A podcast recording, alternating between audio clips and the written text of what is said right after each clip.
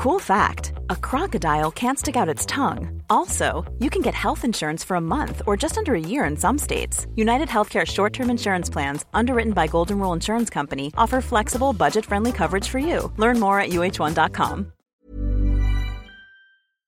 Halo pendengar goblok-goblok Manchester United. Pada kali ini kita sedikit merevisi ya uh, judul podcast karena yang teman-teman ketahui juga semua amarah itu seolah udah menuju puncak ya ketika kemarin dari kita kemenangan 2-0 ya yang kita anggap wah ini pasti menang gitu kan. Dan menutup seri malam minggu gitu kan. Eh tahunnya tiba-tiba hasil berkata lain gitu kan. Dan uh, di sini kita akan membahas terkait dengan pertandingan dan juga mungkin drama-drama yang terjadi terjadi gitu. Tapi gue mulai dari Alvin. Mencetak gol di menit awal yang mana gue gak expect tiba-tiba Martinez melakukan kesalahan fatal yang berakibat pada golnya Fernandes. Sebenarnya apa Vin yang kemudian terjadi? Kenapa kok akhirnya kemenangan depan mata nih bisa tiba-tiba hilang gitu dalam sekejap menit gitu Vin? Intinya gue cuma mau ngomong dulu sih. MU anjing.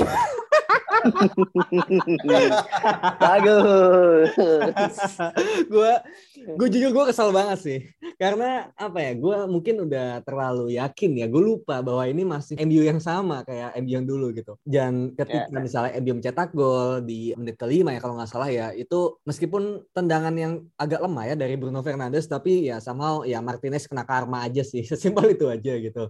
Um, kalau gol kedua it's just pressing ya pressing yang berhasil dari Fred dan juga Bruno ya dihukum Aston Villa. Cuma kalau misalnya in summary ya apa yang terjadi sebenarnya menurut gua uh, ini adalah murni kesalahannya Rangnick sih. Untuk dia salah timing seperti Ole di uh, musim-musim kemarin gitu. Di musim kemarin yang mana ada hal-hal yang sebenarnya sudah bekerja dengan sangat baik di babak pertama dan di mungkin di awal-awal babak kedua. Cuma dia sedikit melakukan kesalahan dengan tidak mengganti pemain lagi-lagi ada konsekuensi yang harus diambil ketika lo bermain high press dan juga formasi 4-3-3 yang Bruno dan Fred ini sangat-sangat maju untuk pressing. Dan di situ dia kurang untuk mungkin kurang percaya dengan Donny van de Beek, dengan Lingard dan ada kita punya Phil Jones dan juga punya Maguire yang mungkin bisa dimasukkan untuk mengganti beberapa alternatif formasi yang kalau kita lihat di babak kedua Aston Villa ini udah masukin Coutinho, pemain yang sangat berbahaya. Tapi ya Rangnick belum juga berbenah. Malah yang dimasukkan adalah Sancho ya pemain sayap, bukan tengah tengahnya yang menjadi titik fokusnya Aston Villa. Itu sih yang menurut gue semoga Rangnick belajar dari kesalahannya dan dia pun udah mengakui kesalahannya. Jadi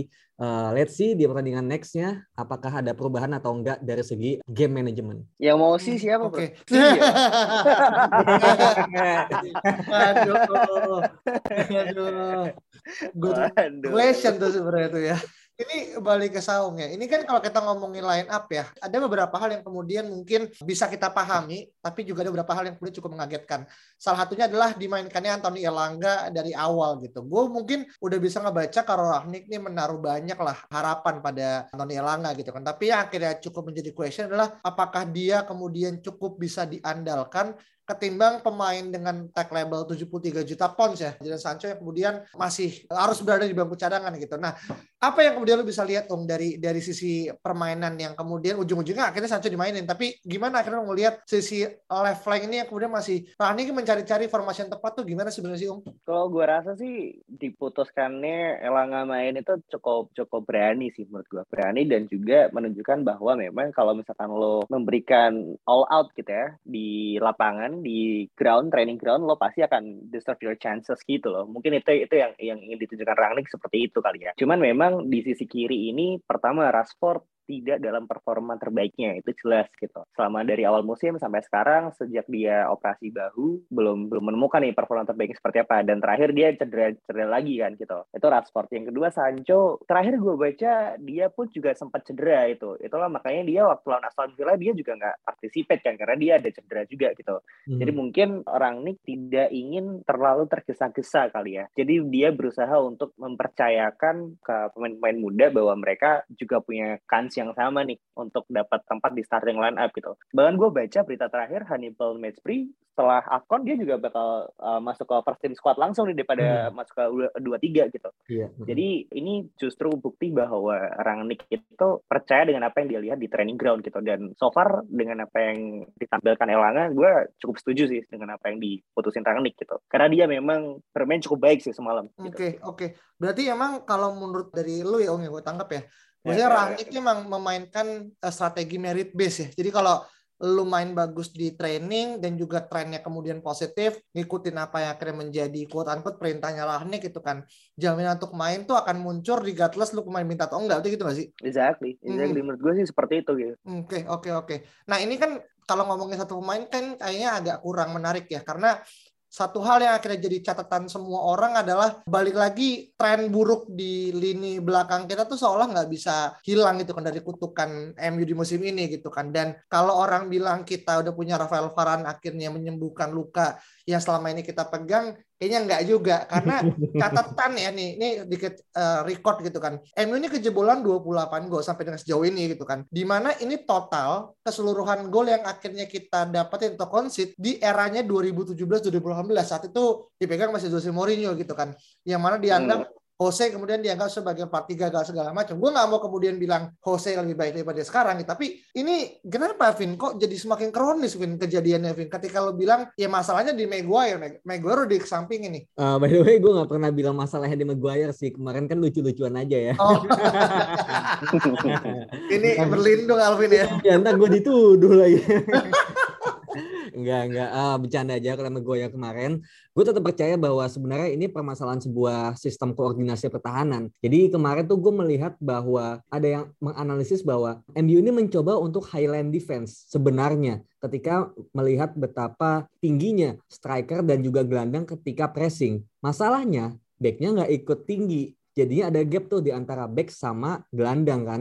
Hole-nya besar banget. Karena gelandang sama strikernya maju tapi backnya tetap stay. Dan mungkin dipengaruhi karena kipernya juga stay gitu loh. Jadi back ini nggak mau meninggalkan kiper terlalu jauh kayak gitu. Yeah. makanya mungkin back back ini lebih prefer sebenarnya gue pernah dengar ya bahwa back ini lebih senang kalau Dean Henderson yang main. Karena kalau Dean Henderson yang main dia bakal nge-push backnya untuk maju. Karena Dean Henderson sweeper kiper dia bakal lebih maju. Jadi banyak faktor yang mempengaruhi kenapa MU kurang baik ya gitu terutama untuk semalam. Dan ketika hole itu ternyata bisa di bypass sama pemain-pemain seperti Buendia, Watkins dan juga Coutinho Coutinho. Dan juga kita punya seorang namanya Matic yang seharusnya mungkin bisa mendapat cover lebih baik lagi ya dari pemain-pemain lainnya. Itu tidak terjadi. Dan pada akhirnya ya kita bisa lihat betapa um, posisional yang sangat buruk dari Fred dan juga Lindelof yang membuat ya akhirnya seorang Varane pun ya terisolasi juga dan gol kedua itu sebenarnya gue gak kecewa ya sama Varane ya. Karena kalau kita lihat lagi Varane itu udah sempat checking ke Coutinho dan udah lihat oh itu Coutinho di situ. Itu udah bagus sebetulnya.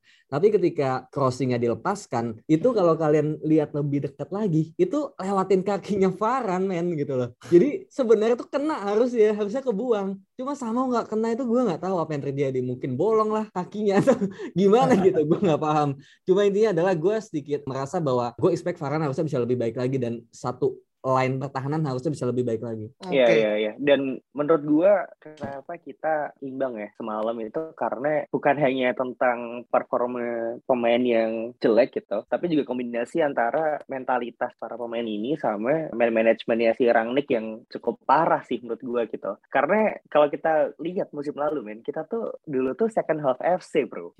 Lo lihat berapa kali match di mana di detik-detik terakhir, di menit-menit terakhir kita bisa jebolin berapa gol gitu. Bahkan lawan Newcastle musim lalu kalau nggak salah kita unggul 1-0 60 70 menit habis itu 2-0 3-0 4-0 gitu. Dan itu kan karena apa yang terjadi di ruang ganti ya. Ketika lo unggul 1-0 ya lo harus mempertahankan itu seperti apa pun gitu. Dan ketika lo udah 2-0 lo pasti akan ada apa ya perubahan yang menurut gue harusnya sih lebih taktikal gitu. Cuman itu tadi baik lagi ke diskusi kita sebelumnya gitu. Cabutnya si Kerry, cabutnya McKenna itu benar-benar ada dampaknya lah gitu. Betul, Dan ini betul. ini kelihatan sekali sih. Rangnick beneran apa ya? Clueless. Belum ngerti. Iya dia masih dia masih ngeraba-raba nih ini gue bener nggak ya? Ini seperti ini bener nggak ya? Gitu. Dan itu I'm willing to give him some time gitu. Karena memang dia pelatih baru dan untuk mencapai apa ya target yang ditentukan oleh board sama enam bulan itu nggak gampang sih. Cuman memang pemain ini kan lo mesti punya right mentality gitu loh. Kalau ketika sekarang misalkan dulu banyak banyak orang bilang iya ini gara-gara Ronaldo nggak mau track back lah makanya kita kejebolan nih. Sekarang Ronaldo nggak main nih. Tetap tetap kayak gini gitu. Jadi kan apa yang salah coba?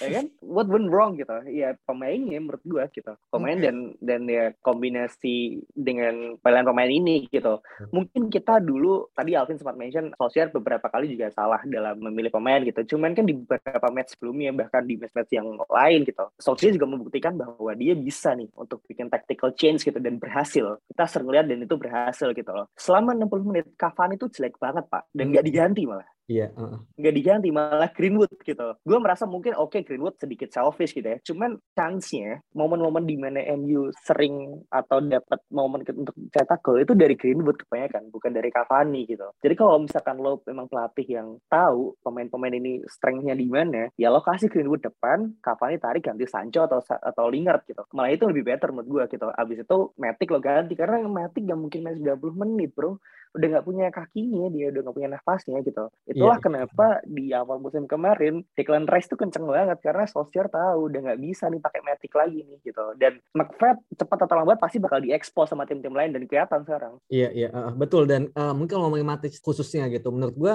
mungkin nggak perlu diganti tapi diberikan cover yang lebih baik gitu. Dalam arti ya perubahan formasi misalnya jadi tiga back kan tiga back tapi Matic jadi salah satu gelandangnya. Means dia punya banyak cover di sebelahnya kayak gitu. Jadi banyak opsi sebenarnya yang Rangnick tidak lakukan gitu. Dan benar juga yang tadi kita udah sempat bahas ya profile recognition yang sempat dibahas juga di Twitter oleh United Arena bahwa ya kehilangannya McKenna dan juga Carrick ini meninggalkan hole yang sangat besar di knowledge ya knowledge tentang kelebihan dan kekurangan pemain itu sendiri oleh Rangnick. Dan gue nggak tahu ya kenapa ya Mike Phelan tuh nggak bisa ngasih tahu apa gimana? Gue gue nggak ngerti deh dia role-nya apa ya. Yeah, karena dia jarang in charge pasti gitu. Gue sempat baca juga si Solskjaer kan juga jarang in latihan kan lebih ke Carrick dan McKenna gitu loh. Oh. Solskjaer lebih ke uh, man manajemennya seperti apa, gimana cara lo bangkitin uh, mentalitas pemain ini, gimana cara pemain-pemain ini tetap fokus sama match yang ada di uh, di depannya gitu. Makanya Solskjaer sering bilang kayak ya we take it one match at a time gitu. Satu match dulu aja, satu match dulu aja kayak gitu-gitu mulu karena kalau pemain-pemain langsung dikasih beban tinggi nggak kuat, Pak. Oke, okay, oke, okay, oke. Okay. Dan mungkin kalau kita ngomongin masalah hasil buruk dan juga tadi gue bilang masalah kronik di lini belakang sebenarnya akhirnya cukup jadi sebuah fakta yang cukup unik juga adalah kita tuh bahkan kejebolan dua gol lebih banyak dibandingkan Burnley yang berada di papan paling bawah gitu. Ini kan sebuah anomali ya gitu kan. Dengan skuad mentereng, dengan price tag yang kita punya, justru kita memiliki concede goal yang lebih banyak dibandingkan secara squad tim yang bahkan nggak lebih baik dibanding kita gitu kan. Tapi kan, well, sepak bola kan bundar ya gitu kan. Dan ini akhirnya masih menjadi sebuah PR uh, eh, bersama untuk kemudian bagaimana kemudian Rahnik nih terus berbenah lah. Apalagi ya, ini sebenarnya kayak bermain dengan bom waktu ya Rahnik kalau menurut gue ya. Karena kan tanggal 17 Januari gitu kan. Di mana sekarang masih musim dingin, winter transfer, dan banyak rumor yang kemudian menyebutkan kita connect sama inilah itulah segala macam yang ujungnya sampai sekarang dispute ini nih masih belum resolve nih Rahnik maunya gimana ada yang bilang di backup lah ada yang bilang enggak lah gitu dan mungkin ini akan berpengaruh cepat atau lambat pada adaptasi uh, Rahnik juga dengan dengan squad yang ada gitu kan. Nah kalau kita ngomongin match besok nih Vin terkait dengan kita kan akan bertandang melawan Brentford ya. Dan gue nggak mau bahas masalah Gerard yang kemudian merasa dapat sweet revenge ya meskipun uh, menurut itu apa namanya ya kombinasi. Dan ini menarik ya karena beberapa temen gue yang fans Liverpool itu ngepost tentang fotonya Gerrard sama Coutinho yang akhirnya kemarin draw draw dua dua MU itu di highlight story-nya gitu kan. Karena sekolah ini sebagai sebuah ajang balas dendam gitu. Makanya gue nggak mau bahas karena kebetulan kita lagi kalah momennya kurang tepat gitu kan. Cuman kemarin kan kita berani tuh mentertawakan Gerard gitu kan seperti apa yang dilakukan McKenna gitu. Nah, ini besok lawan Brentford di Rabu malam gitu kan. Jadwalnya mungkin agak cukup padat dan terus juga beberapa kemudian cedera gitu kan Rashford, terus juga Ronaldo kita masih belum tahu dia bisa main apa enggak dan kira-kira dengan kondisi yang ada gitu kan dengan tren yang kemudian menurun dan juga mungkin nanti kita bahas sedikit kali ya apa yang terjadi di antara Martial dan juga Ralnik gimana akhirnya formasi ataupun taktikal terbaik untuk at least mendulang tiga poin besok Ung? Iya yeah, gimana ya?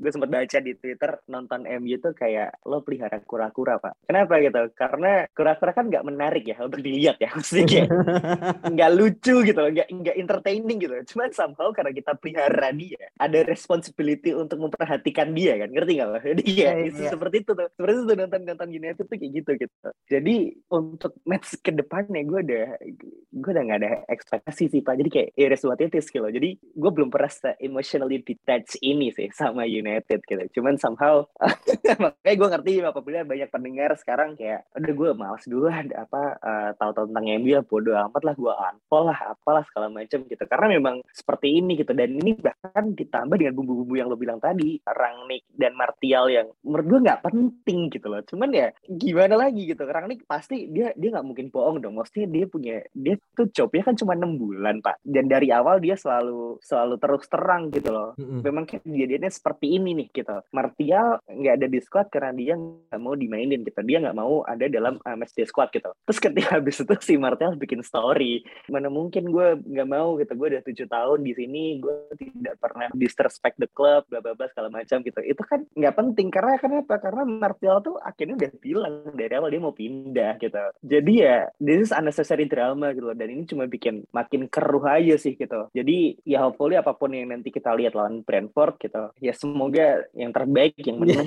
Yang terbaik. Yang terbaik. Nih bahasanya nih udah pasrah banget ya. Yang terbaik.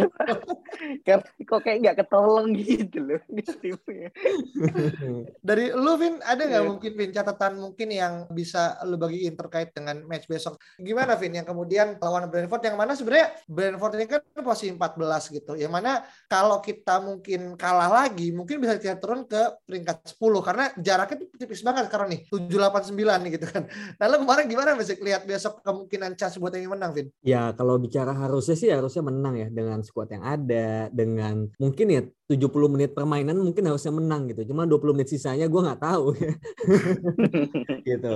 Um, mungkin kalau tadi Saung lebih ke pasrah ya, gue akan mencoba untuk lebih menjaga semangat ya, menjaga semangat teman-teman para pendengar supaya tetap mendengarkan. Jadi uh, kalau dari gue, gue melihat bahwa formasi yang diterapkan oleh Rangnick kemarin, entah itu 4-2-3-1 yang di tengah-tengah berganti menjadi 4-3-3 itu menurut gue dan banyak juga diakui oleh beberapa uh, pandit lainnya gitu dan juga di Twitter ya kita lihat bahwa ya formasi ini berjalan dengan sangat baik sebenarnya dan juga sangat-sangat cocok dengan pemain yang sudah mengenal formasi itu. Dan gua rasa ini akan terus dipertahankan oleh Rangnick yang mana pasti ada pressure untuk terus menang kan, untuk gain result. Jadi formasi ini menurut gua akan tetap dipertahankan. Yang mungkin di babak kedua akan sedikit ada pergantian jika memang diperlukan dan semoga itu dilakukan gitu. Kalau emang harus ya terserah lah mau jadi apa kan, mau jadi diamond kayak, yeah. jadi tiga back kayak terserah. Yang penting lu harus bisa lihat pertandingannya gitu. Jadi formasi 4-3-3 akan dipertahankan. Pemain kayaknya nggak akan berubah. Mungkin mungkin show ya, show bakal bermain.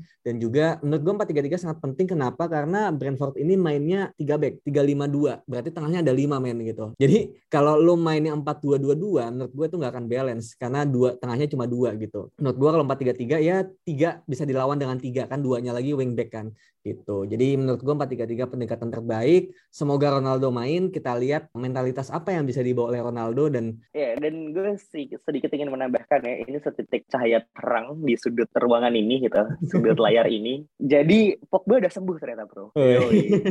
Pogba sudah berlatih bersama Cristiano Ronaldo gitu. Dia termasuk winning team ternyata di training ground. Jadi ini mungkin menjadi opsi Rangnick ya untuk memaksimalkan formasi yang dia punya gitu. Mungkin hmm. ya benar dia akan pakai 4-3-3 atau 4-2-3-1 gitu formasi yang mungkin sudah sudah cukup familiar gitu terhadap para pemain gitu dan dengan datangnya Pogba gitu hopefully kalau memang dia ingin pindah pasti dia perlu menunjukkan performa terbaiknya di sisa-sisa musim ini kan gitu. Eh, harapan kita apabila Pogba main bisa membawa kita jauh gitu ya di Champions League dan juga di FA Cup gitu. Itu yang pertama gitu. Yang kedua adalah gue berusaha untuk mencari sisi optimismenya di kejadian-kejadian yang luar biasa nggak enak ini gitu ya. Rangnick ini kan cuma enam bulan bro ya kan? Hmm. abis itu kan dia diangkat ke director kan. Dia akan jadi uh, salah satu member board gitu kan yang di mana dia punya voice lah. Dia punya suara untuk pemain yang datang dan pemain yang uh, akan keluar gitu. Untuk football pattern yang akan kita mainkan gitu. Dia punya andil di situ. Harapan gue dengan dia enam bulan bersama para pemain ini gitu kita jadi punya struktur pemain yang jelas pemain yang benar-benar mau untuk main dengan United. Dan dia pasti tahu betul mana pemain yang sesuai dengan standar United gitu dengan apa yang udah dia kerjakan selama enam bulan ini sih. Apa pun nanti hasilnya gitu ya. Cuman gue yakin Rangnick pasti udah punya nama-nama bahwa oh ini pemain emang nggak cocok nih sama United. Ini pemain emang secara mentalitas nggak cukup kuat untuk menanggung pressure yang ada di United gitu dan ini nih pemain yang menurut gue pas gitu mungkin tidak big profile tapi memang dia punya hard work dan mentality yang cukup oke okay, yang cukup besar untuk sukses di United itu sih jadi mm -hmm. ini malah gue justru melihatnya ini akan menjadi suatu trial yang cukup panjang di mana endingnya nanti gitu uh, buah yang kita bisa dapat itu emang nggak sekarang ini sih gitu. Cuman dia di awal musim nanti di mana semuanya akan secara struktur akan lebih rapi gitu ya. Rangnick akan dapat punya board, kita akan punya pelatih baru dan pelatih baru ini tentu dia akan dapat respect gitu kan karena memang dia akan dikontrak selama masa yang cukup panjang gitu. Jadi pemain nggak mungkin bisa ya lo di sini cuma enam bulan ngapain sih kayak gitu lah. Itu sih itu sih harapan gue gitu.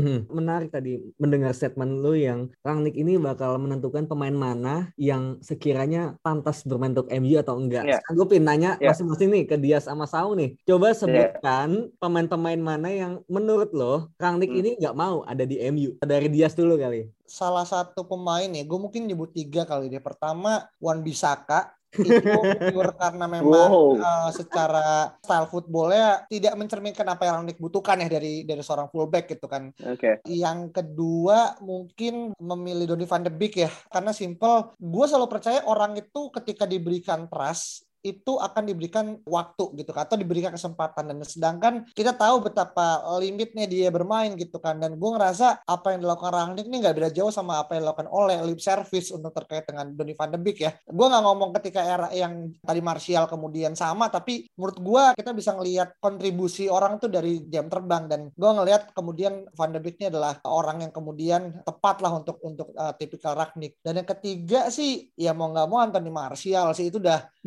nanti ketika lo udah mess up dengan pelatih gitu kan apalagi Rangnick uh, tipikal orang yang menurut gue straight to the point gitu kalau nggak mau ya nggak mau gitu dan menurut gue ini dibutuhkan dengan dengan MU yang kondisi sekarang yang carut marut. Hmm, hmm, hmm. Oke, okay. Saung? Gue hampir setuju dengan uh, dia sih. Gue pertama Anthony Martial dia pasti apa pun yang ter terjadi dia pasti akan cabut gitu di akhir musim ini gitu karena emang udah I think selesai lah gitu. Kecuali nggak ada yang mau beli uh, si ya? Anthony Martial. Iya itu tadi gitu. Mungkin akan diputus kontrak kali. Dan kedua gue setuju Aaron Bisaka gitu. Karena kalau misal melihat bagaimana eh, murid-murid kan pemujawan Bisaka gimana nih? nah gini nih, kan yoi Cuman masalahnya adalah kalau misalkan kita ingin compare ini kan Bapak kick pressing ya. Cuma kan sekarang kita lebih and depressing kan. Jadi jadi kalau misal melihat bagaimana murid-murid si kick pressing ini memainkan fullbacknya itu kan bisa kah sama sekali nggak cocok Pak gitu loh. Sekarang Liverpool nih, ini ada Robo, ada Trent gitu. Chelsea tuh hell itu ada Rhys James sama kirinya ada Marcos Alonso bahkan Ben Chilwell dan dua-duanya emang secara crossing, secara attacking mereka oke okay, gitu. Tapi Wan bisa kan nggak belum belum punya nih kemampuan itu gitu. Yang ketiga kayaknya Pogba sih Pak, menurut gua gitu. Karena Pogba ini kan nggak sembuh-sembuh ya, lama gitu. Bahkan Rangnick bilang, gue kalau punya pemain yang sakit ya bisa mungkin dia akan tetap stay di lingkungan klub gitu. Nggak mungkin gue akan biarin dia keluar negeri untuk bikin dia sembuh lebih cepat itu itu itu nggak masuk akal menurut gue gitu. Dan untuk mencapai dia fit tuh lama banget bro gitu. Dan selama lima musim dia di sini, dia dua musim penuh tuh hampir nggak main sama sekali untuk United gitu. Jadi dengan price tag-nya, dengan apa ekspektasi yang dibebankan oleh Pogba itu sama sekali nggak nggak berhasil menurut gue gitu. Kalau Donny van de Beek ini tergantung siapa pelatih yang akan datang. Kalau misalkan beneran Erik Ten Hag, gue nggak yakin van de Beek akan di Lego sih pak. Hmm, menarik menarik. Kalau gue sebenarnya ada enam pemain, tapi nggak akan gue jelasin semua ya, karena cuma. Banyak sekali anda. ini ini aja, kira-kira aja. Menurut gue yang pertama adalah Dean Henderson, karena udah jelas ya, Dean Henderson ini pengen main. Dan juga Rangnick mempertahankan ya for the sake of butuh tiga kiper aja gitu. Dan kabarnya kemarin Diano ketika nggak dikasih main ya di FA Cup dia marah ya di sesi camp latihan. Nggak tahu ya benar atau enggak cuma gua rasa dia akan pergi. Kedua mungkin Eric Bayi gua melihat bahwa Rangnick ini kan ya gegen pressing dan juga permainan cepat. Dan gua rasa Bayi ini kekurangannya hanya satu yaitu injury prone. Yang mana kalau dipertahankan terus ya dia cuma jadi liability aja dibandingkan uh, sebuah kelebihan. Yang ketiga gue setuju Wan Bisaka kayaknya kita semua sepakat bahwa tidak cocok dengan style permainan bahkan di Inggris dan kalau misalnya lu listing aja ya, list back kanan di Inggris. Bahkan dia mungkin list ke-7 atau ke-10. Bahkan dia kalah sama lentinya Brighton atau Kyle Walker-Peters dan juga Livramento-nya Southampton. Kayak mereka lebih dilihat ya oleh Southgate dibandingkan Wan Bisaka gitu. Karena attacking outputnya lebih bagus. Kemudian Doni gue setuju, Martial oke. Okay. Dan juga menurut gue satu lagi adalah Lingard. Gue gak tahu kenapa Lingard ini sebenarnya menurut gue bisa pressing. Tapi sampai sekarang nggak juga diberikan kesempatan sama Rangnick untuk bermain lebih banyak lagi. Jadi gue rasa enam pemain ini dan menurut gue kalau Pogba masih agak abu-abu sebelum dia benar-benar bermain dia harus menunjukkan dulu jadi menurut gue enam pemain itu adalah yang sepertinya akan coba untuk dilego di musim depan oleh Rangnick ataupun pelatih barunya nanti menarik ya ada beberapa nama yang akhirnya common gitu kan kayak Wan Bisaka tuh udah absolute Absolute point ya. debat lah gitu kan. Tapi tadi masalah Van de Beek dan juga Pogba ini kan masih uncertain lah buat buat kita bertiga gitu. Karena kita lihat aja nih di akhir musim gimana gitu. Karena kan kalau mungkin di sekarang kayaknya agak riskan ya melepas pemain. Dan juga mungkin terakhir kali ya untuk terkait dengan Brentford, satu hal fakta yang menarik adalah ini kali pertama kita akan melawan Brentford dalam kompetisi Inggris Premier League gitu. Jadi selama hmm. kurang lebih berapa puluh tahun IPL ini baru kali pertama nih. Kemudian kita akan melawan Brentford lagi gitu kan. Hmm. Dan selayaknya history maker gitu kan. Ronaldo suka nih hal-hal yang kayak gini kan. Karena kan dia kan tipe pemain yang kemudian pengen menciptakan gol ke seluruh tim yang dia lawan gitu kan. Dan harusnya nih sebagai pelecut ya buat Ronaldo untuk kemudian bisa ternyata gol. Karena ya kita nggak bisa paham gitu kan. Musim depan mungkin udah nggak ada lagi Brentford di IPL gitu kan. Ini banyak banget aja diskusi Martial segala macam. Tapi buat sekali lagi sebelum kita tutup, kita bertiga nggak bosan-bosan. Tolong kali ya buat teman-teman untuk review kita di Spotify. Jangan lupa bintang 4, bintang 5-nya gitu. Kalau emang dianggap bagus dan kalau yang belum follow Twitter kita di @ggmu podcast silahkan buat teman-teman kita diskusi bareng di sana. Sampai jumpa pertemuan berikutnya dan kata saung semoga yang terbaik yang menang pada pertandingan besok di hari Rabu. bye bye, thank you.